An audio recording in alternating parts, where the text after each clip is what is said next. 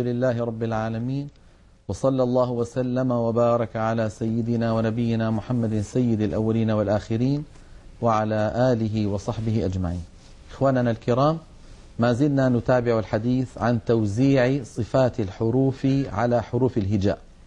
ونتكلم اليوم إن شاء الله تعالى على عدد منها بما يتسع له الوقت. وقفنا في المرة الماضية وأنهينا الكلام على حرف السين واليوم نتكلم عن على حرف الشين.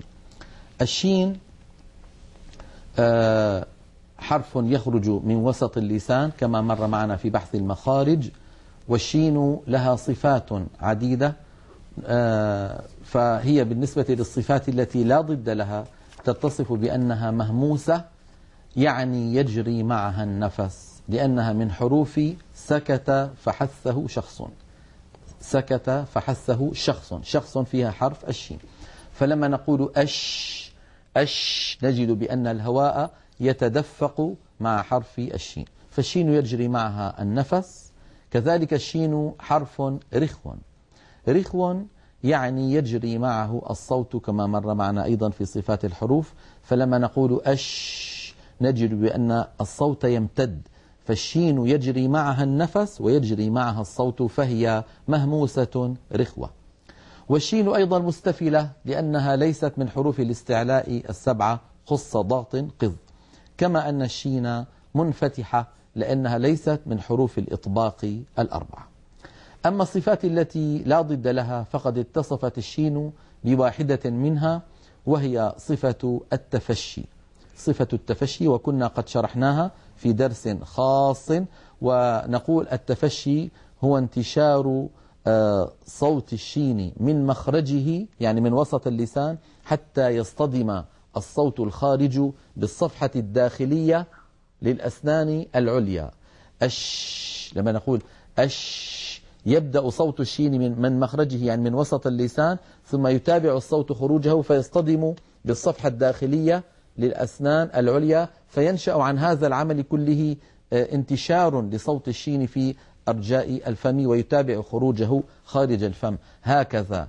أش الشيطان أش. فهذا الانتشار للصوت انفردت به صفة الشين آه، انفردت به آه، انفرد بهذه الصفة حرف الشين من بين سائر حروف العربية كما استقر عليه العمل عند علماء اللغة والتجويد. هذه هي الصفات الخمسة التي آه، لحرف الشين. نراها ملخصة على اللوحة التعليمية الأولى في درس اليوم. نلاحظ على الشاشة أن الشين مهموسة وأنها رخوة وأنها أيضا مستفلة كما أنها منفتحة. أما بالنسبة للصفات التي لا ضد لها فإن الشين متفشية. هذا بالنسبة لحرف الشين. ننتقل إلى الحرف الذي بعده وهو حرف الصاد.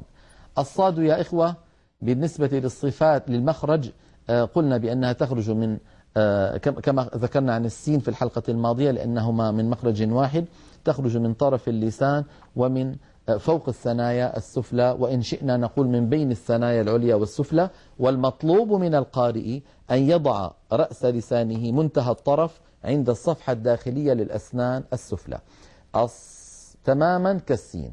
أص أص صا صو صي. هذا مكان وضع آه، رأس اللسان. لا كما نجده في بعض كتب المحدثين آه، هداهم الله الذين يسألون في التاريخ من وضع رأس اللسان عاليا هكذا على الأسنان العليا وقد أخذوا هذا من فهم.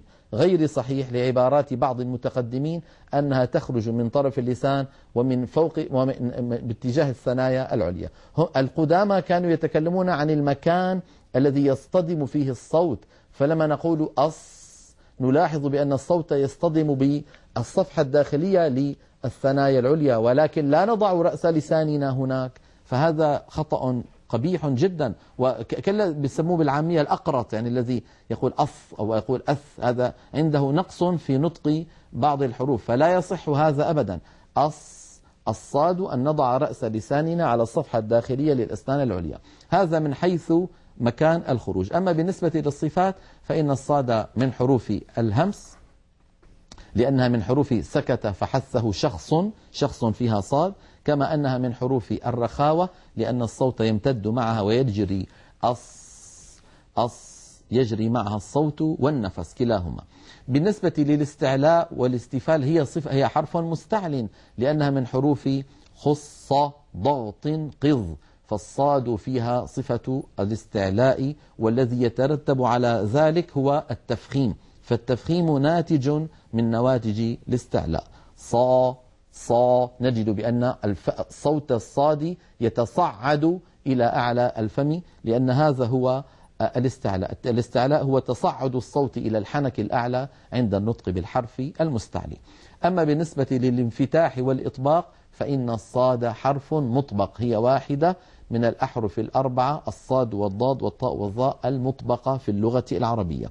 وسبق أن قلنا بأن الإطباق هو انحصار الصوت عند النطق بالحرف المطبق بين اللسان والحنك الأعلى.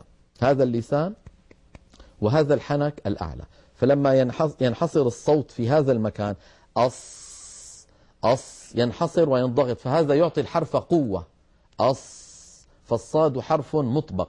إذا الصاد مليئة بالحروف بالصفات القوية وأما بالنسبة للصفات التي لا ضد لها فقد اتصفت الصاد آه، بالصفير وهي صفة مرت معنا سابقا ومرت معنا في الحلقة الماضية في السين فالصفير هو حدة في الصوت تنشأ عن انحصار صوت الحرف في مخرجه. حدة في صوت الحرف تنشأ عن مرور الحرف في مج... عن مرور صوت الحرف في مجرى ضيق. أص صا صو صي. أعيد.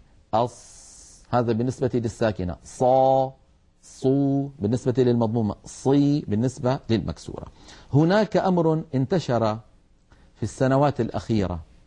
وأقصد بالسنوات الأخيرة الثلاثين الأخيرة تقريبا أو 35 سنة الأخيرة وهو شاع للأسف وهو استعمال الشفتين في آه، نطق الصاد. آه، يقول بعض إخواننا أص أص هكذا يزمون الشفتين إلى الأمام ويستعملونهما في الصاد ساكنة ومفتوحة ومضمومة ومكسورة. لماذا يا أخي تفعل هكذا؟ يجيب البعض يقول من أجل الصفير. طيب يا أخي السين فيها صفير. هل تقول أس؟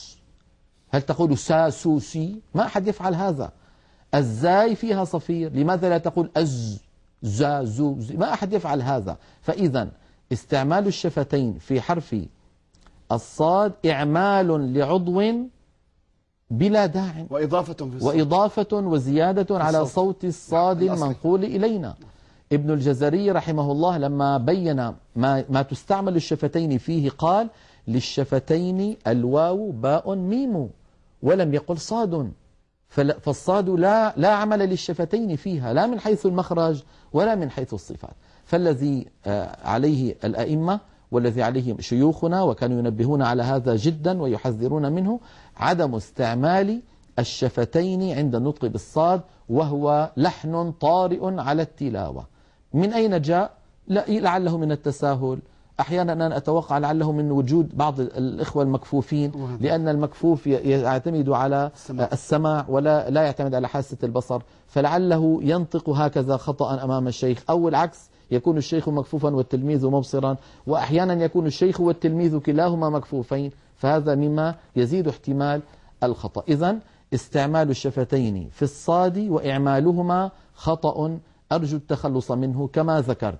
أص صا صو صي هكذا لا تستعمل الشفتين إلا في الواو والباء والميم كما نص على ذلك الأئمة في تلاوة عفوا دكتور أيمن في تلاوة القرآن في الصلاة وفي الخطابة بعد بعض طلاب العلم حتى في الخطابة بدأنا نرى بعض الخطباء نعم. إذا أراد أن يقرأ آية فيها حرف الصاد نعم. يضم الشفتين نعم. ويضيف فأتمنى نتمنى من الجميع إن شاء الله سامحونا أطلنا في هذا نعم. الموضوع لأن هذا مكان شرحه نعم. وواجب علينا أن ننبه لهذا الأمر الذي زاد عن حده الأمر الحرف الأخير في مجال نتكلم أظن عنه. قد لا يسعفنا الوقت. نتوكل على الله. إن شاء الله. نرجئه الحرف الثالث والأخير في حلقة اليوم نعم. حرف الضاد.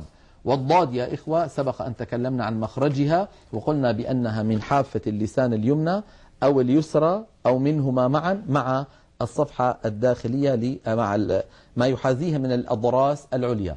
ضا ضا هذا دكتور ايمن مكان إذا سمحت نعرض. الآن اللوحات لحرف الصاد آه ما عرضنا ما عرضناها،. طيب. إذا نلاحظ على هذه نعم، الله. صفات حرف الصاد التي شرحناها منذ قليل نرى على الشاشة الصاد بالنسبة للصفات التي لا ضد لها أنها مهموسة كما أنها رخوة وهي أيضا مستعلية وأيضا مطبقة وبالنسبة للصفات التي لا ضد لها فالصاد فيها صفير كما ذكرت منذ قليل الضاد يا إخوتي ذكرت مخرجها منذ قليل من حافة اللسان اليمنى أو اليسرى أو منهما معا مع ما يحاذيهما من الأضراس العليا أو ال- ال- اليمنى أو اليسرى.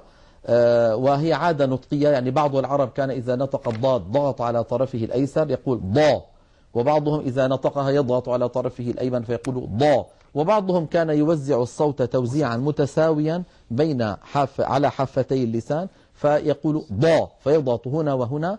وهذا هذا الذي أحب أن نفعله كلنا أن نوزع الصوت توزيعا معتدلا لا أن نضغط على اليمين ولا أن نضغط على الشمال. هي عادة نطقية ليس أكثر. فالضاد يا إخوتي حرف مجهور وليس فيه جريان للصوت آه، للنفس لأنه ليس من حروف سكت فحثه شخص. فلما نقول أض أض نجد بأنه لا يجري معها نفس ولكن الصوت يمتد. أض. هل تسمعون صوتها؟ أض. فهذا الامتداد للصوت هو رخاوة. فالضاد مجهورة يعني لا يجري معها نفس لكنها رخوة. يعني يجري معها الصوت.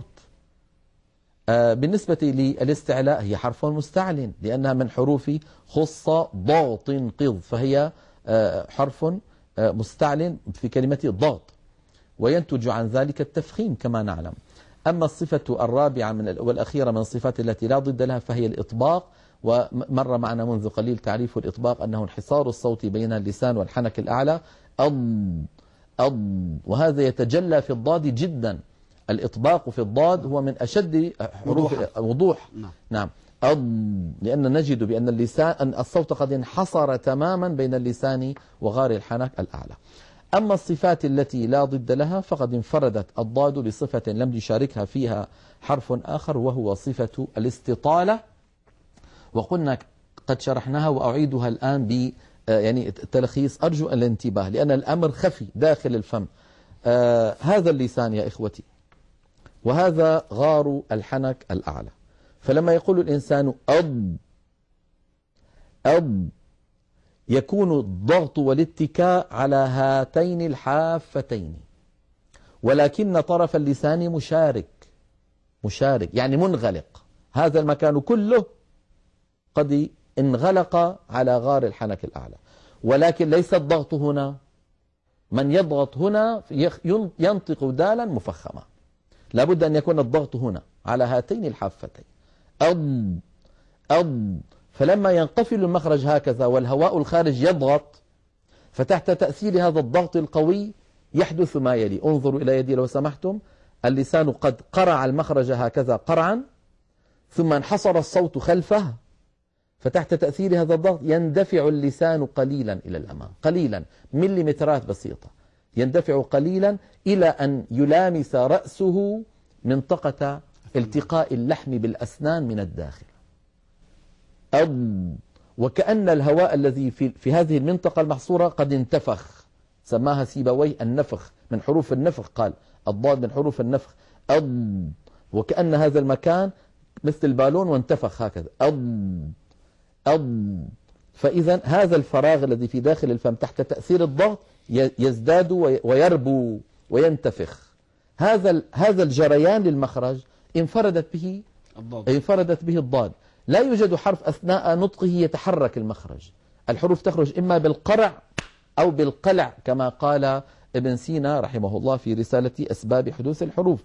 إما بالقرع أو نسميه التصادم وإما بالقلع أو نسميه التباعد. أما أن يتحرك المخرج أثناء أثناء نطق حرف من الحروف هذا أمر لا يحدث إلا في الضاد ويكون واضحا جدا عندما تكون الضاد ساكنة. أما في الضاد المتحركة فهو موجود لكنه سريع وضئيل. لما نقول فض فضل الله مثلا فض فض وغير. ولض في الفاتحة ولض نجد بأن الاستطالة واضحة. لكن لما نقول ضا ضرب ضا فموجودة لكنها سريعة. آه، كذلك في المضموم ضرب مثل مثلا. ضو غير المغضوب. ضوب عليهم فيها استطالة لكنها سريعة. هذه هي الاستطالة. فالاستطالة كما ذكرنا هي اندفاع اللسان إلى الأمام بعد اصطدامه بمخرج الضاد حتى يلامس رأس اللسان أصول الثناء الثنيتين العليين وذلك تحت تأثير الهواء المضغوط خلف اللسان. نلاحظ على اللوحة الأخيرة في حلقة اليوم صفات حرف الضاد. الصفة الأولى هي صفة الجهر فالضاد مجهورة كما أن الضاد رخوة يعني يجري معها الصوت وهي مستعلية كما أنها مطبقة. أما الصفات التي لا ضد لها فالضاد مستعلية آه، مستطيلة وهي الصفة الخامسة. والأخيرة لحرف الضاد. نلاحظ بأن الضاد مليئة بالصفات القوية الاستعلاء والإطباق والاستطالة والجهر. هذه كلها صفات قوة فالضاد من أقوى الحروف حتى إنها تميز اللغة العربية فيقولون لغة الضاد. بعض العاميات المعاصرة تجعل الضاد دالا أو قريبة من الدال. نقول م- ولا الدالين غير المغضوب عليهم ولا الدالين. هذا لا يصح. بعضهم يقلبها ضاء وهذا الأمر قد انتشر. وللأسف هناك يعني من يقعد لهذا الأمر وحتى من بعض الشيوخ يعني لا أريد أن أتكلم عن بأسماء ولكن بعض الشيوخ وأغلبهم من غير العرب آه، الذين لا يجيدون هذا النطق اعتادوا أن يقرأ يعني تجد الشيخ وشيخه وشيخه كلهم يقرؤون في بخلط هذا صوت الحرف هذا بالضاء. هذا لا يصح يا إخوتي. الضاء حرف والضاد حرف آخر. الضاء تخرج من طرف اللسان وأطراف الثنايا العليا أما الضاد فتخرج كما ذكرت منذ قليل فهما حرفان يختلفان مخرجا ويختلفان سمعا. سم الصوت الذي تدركه الأذن لكل منهما مختلف وكذلك انفردت الضاد هذا بالاستطالة وعلى هذا دكتور يمكن ممكن نقول من أكثر الحروف الذي يحتاج إلى دربة. نعم صحيح. شكرا دكتور أيمن جزاكم الله خيرا ونكتفي بهذا الشرح ل